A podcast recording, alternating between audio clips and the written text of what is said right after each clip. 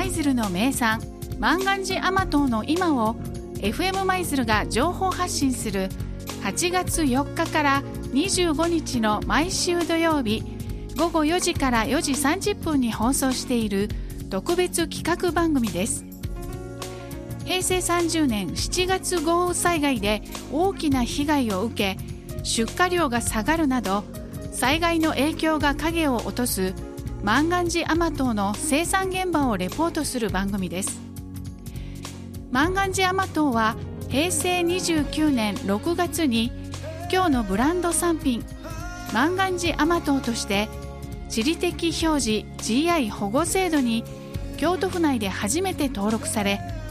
また野菜としては近畿圏で初めて登録されました。多くの新規就農者も生産に関わっている今話題の京野菜ですこの番組は京都府の提供でお送りいたします。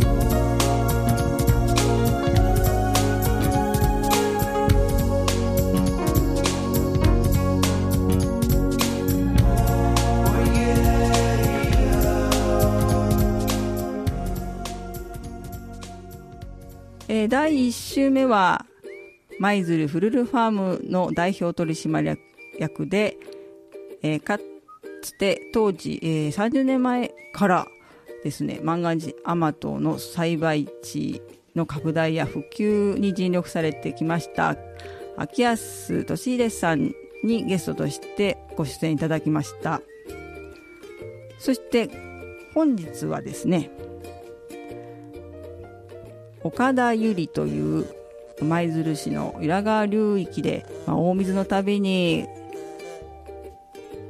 家屋だけではなく農地も冠水してしまう地域なんですがこちらにお住まいで万願寺甘党農家として営農されている方を取材しインタビューさせていただきました。でそちらのお話とそして舞鶴万願寺甘党部会部会長の添田淳さんにもお話を伺ってまいりましたので本日はこの2本の取材を皆様にお聞きいただきたいと思います。7月20日ですね、えー、豪雨があってそれから約2週間ぐらい経った時にフルルファーム代表の秋秋安さんとそして万願寺祭り実行委員長の徳永さんそして私ドリーム花の3人でえー、笠地域のその農業被害があった現地へ出向き、何人かの方にお話を伺ってまいりましたが今日はその岡田由里で万願寺甘党を栽培されている農家の方にお話を伺ってきたのでまずそのインタビューをお聞きください。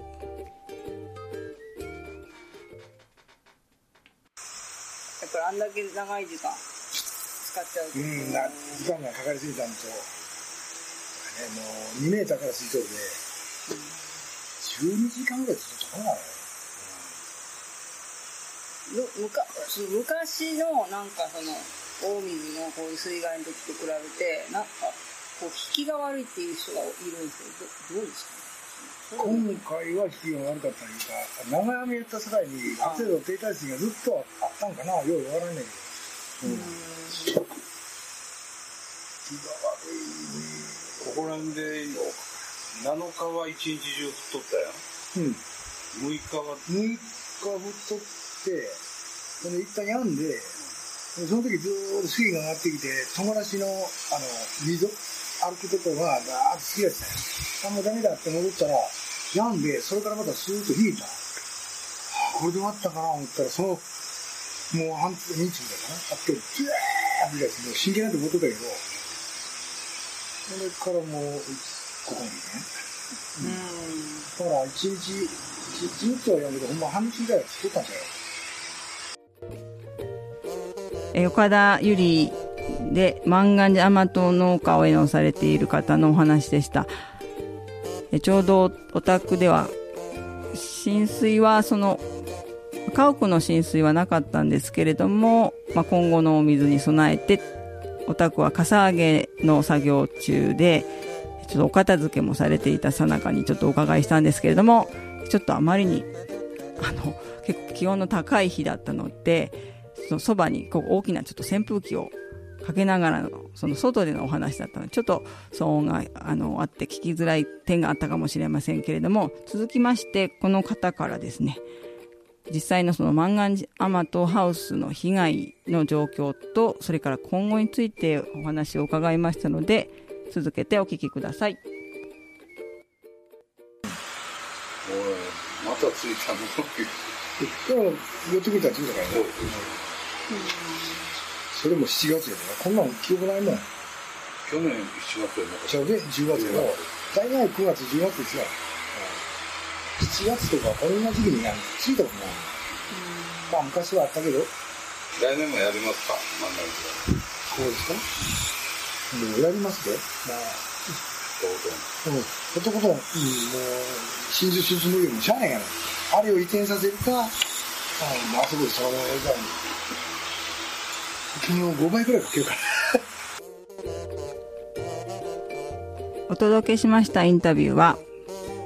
舞鶴市の稲川流域の農村地域岡田ゆりで営農されています万願寺農家の方なんですけれどももうたびたびにこうお水のたびに農地冠水またはまあご近所の方も冠水されたり鮮魚店と飲食店を営まれているその同じ地域のお店もやはり水がついてしまったりする中で本当に安心してまず暮らせるのかとか農業を続けていけるのかという意味ではいろんな不安材料があるんですけれどもでもその中にあってもやっぱり続けるという意思を変えないその熱い思いと言いましょうか。うん、強い思いになんかもう感服するばかりでしたし、何か応援できることはないのかなという思いを、えー、強くこう感じさせられたインタビューでした。まあ、この猛暑も続いていたのでね、で、しかも、まあ、やっぱりいろんな後片付けもある中で、まあ、体調など崩さずにね、今後も元気に、そして何かこう、具体的にいい対策、改善策をね、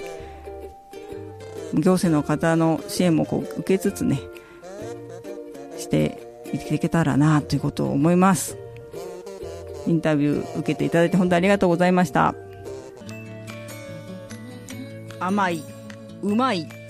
辛くないをキャッチフレーズとして人気の万願寺甘党。そして家庭料理を豊かにする素材として煮てよし焼いてよし揚げてよしの三拍子が揃った万能野菜の万願寺甘党ですが4月に襲った西日本豪雨の影響で甚大な被害を受けてしまいました。しかしこのピンチを何とかして乗り越えようと皆さん踏ん張っておられます。この地で農業で生き残っていくんだということでチャレンジを続ける舞鶴万願寺甘党部会の部会長添田淳さんのお話。万願寺甘党生産のこれからについてお話を伺ってまいりましたのでお聞きください。あの着火が多かって一番低温が6月の10日台にあってで着火型の中で木が伸びきらずにちょっと花が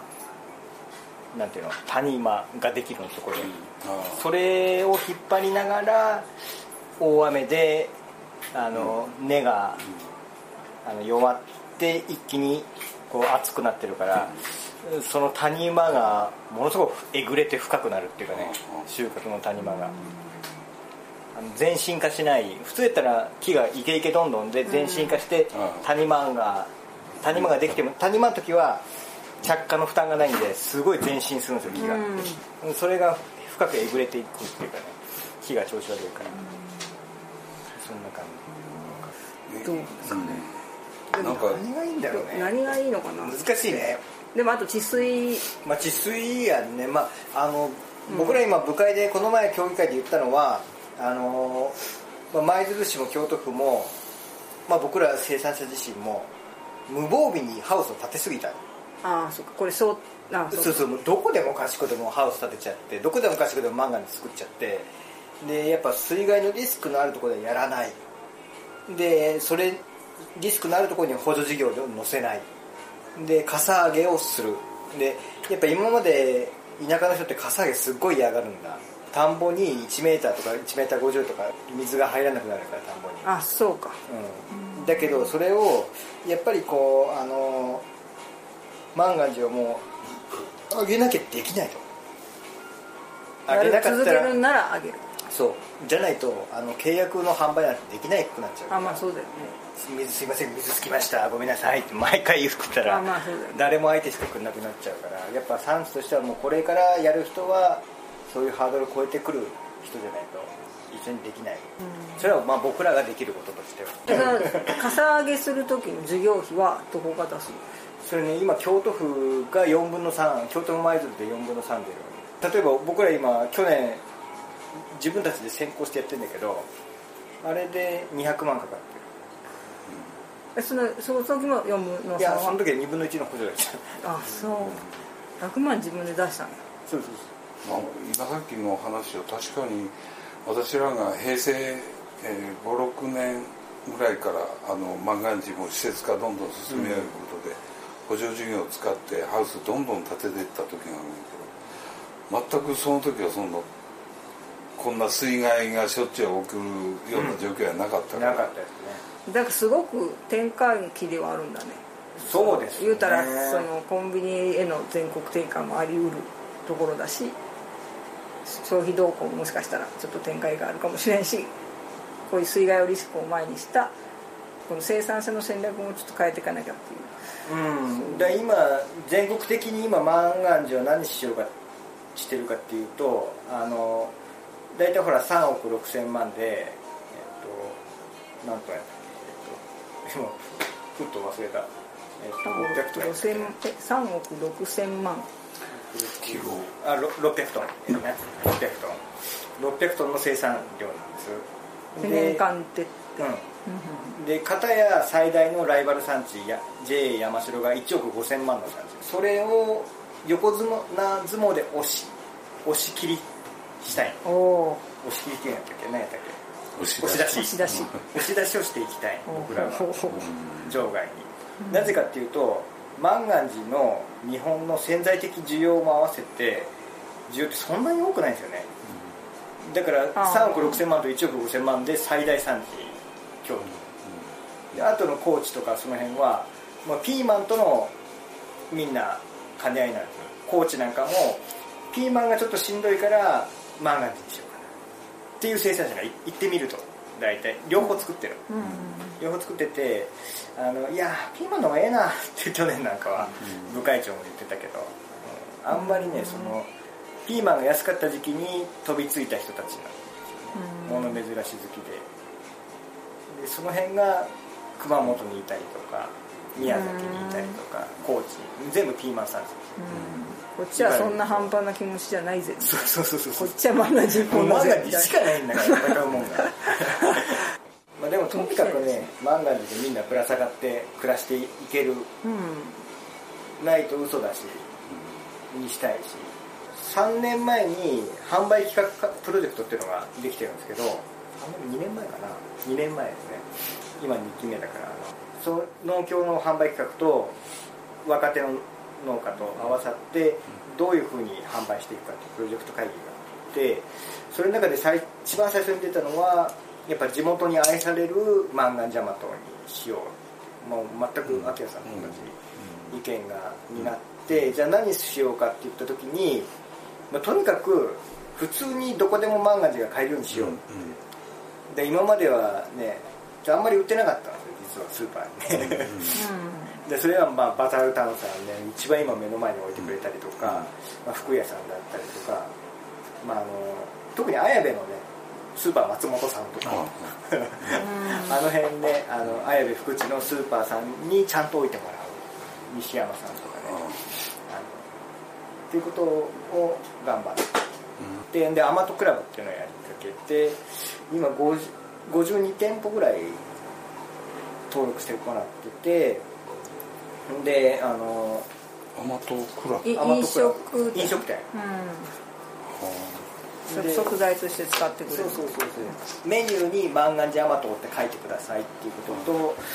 あとはこんあれね旗もあったっけ？そうそう旗。旗掲げてるよね。旗もしくはあの旗が組合なところは縦縦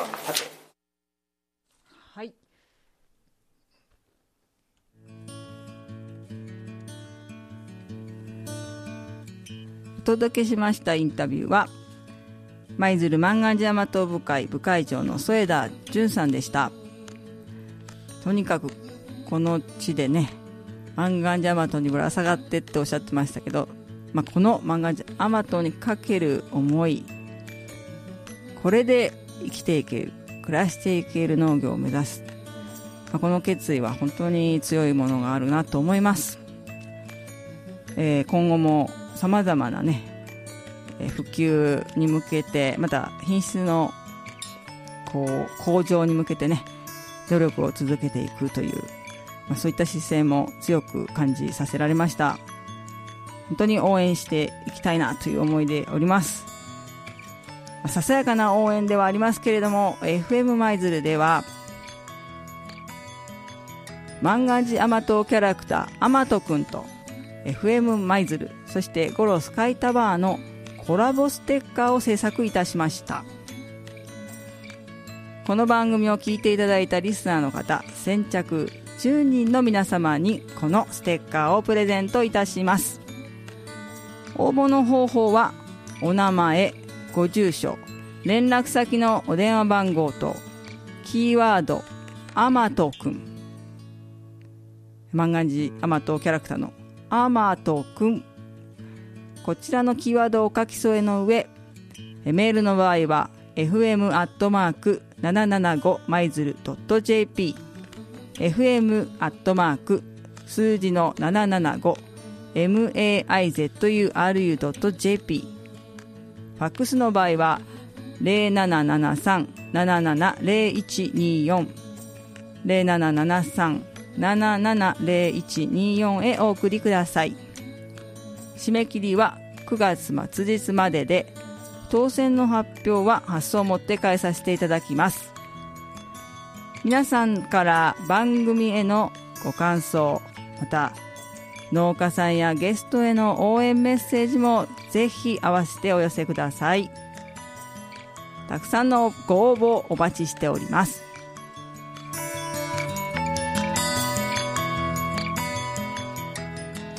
さて4週連続でお届けいたしますこの「セーブ・ザ・マンガンジ」第3週目来週お盆の8月15日はやはり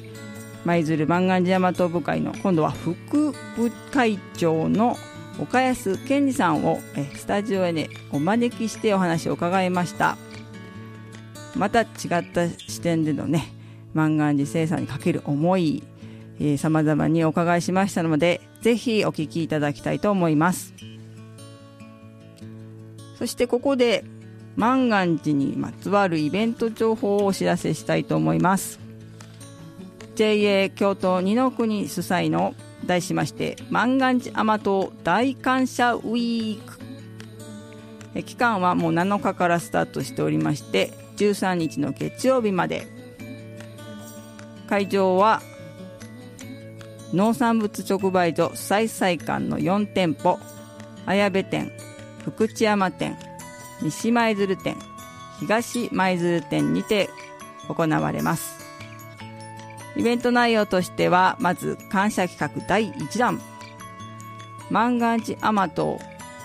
選果場から直製直送の取れたてをなんと特別価格夕品 150g の袋1袋150円で販売されます。そして感謝企画第2弾はこちらは13日月曜日限りとなりますが周品出荷箱入り 1kg 通常価格が1640円のところなんと特別価格1000円でお分け、えーするということです。なおこちらは全店合計で先着300個までの限定販売でお一人様2箱までということです、えーお盆に合わせて帰省ね帰ってこられる方にぜひ召し上がっていただきたいですしお盆の食卓は地元特産万願寺甘党で埋め尽くしてください。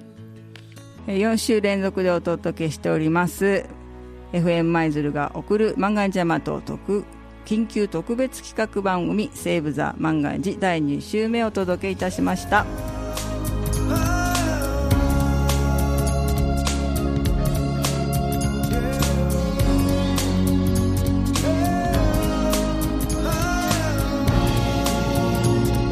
この時間は舞鶴の名産万願寺甘党の今を FM 舞鶴が情報発信する番組「セーブ・ザ・万願寺」をお送りしました。この番組は8月4日から25日の毎週土曜日午後4時から4時30分に放送しています。リスナーの皆さんからのメッセージご意見を募集しています。FM 舞鶴のホームページから過去の番組もポッドキャストでお聞きいただけますのでぜひチェックしてみてください。それではまたお会いしましょう。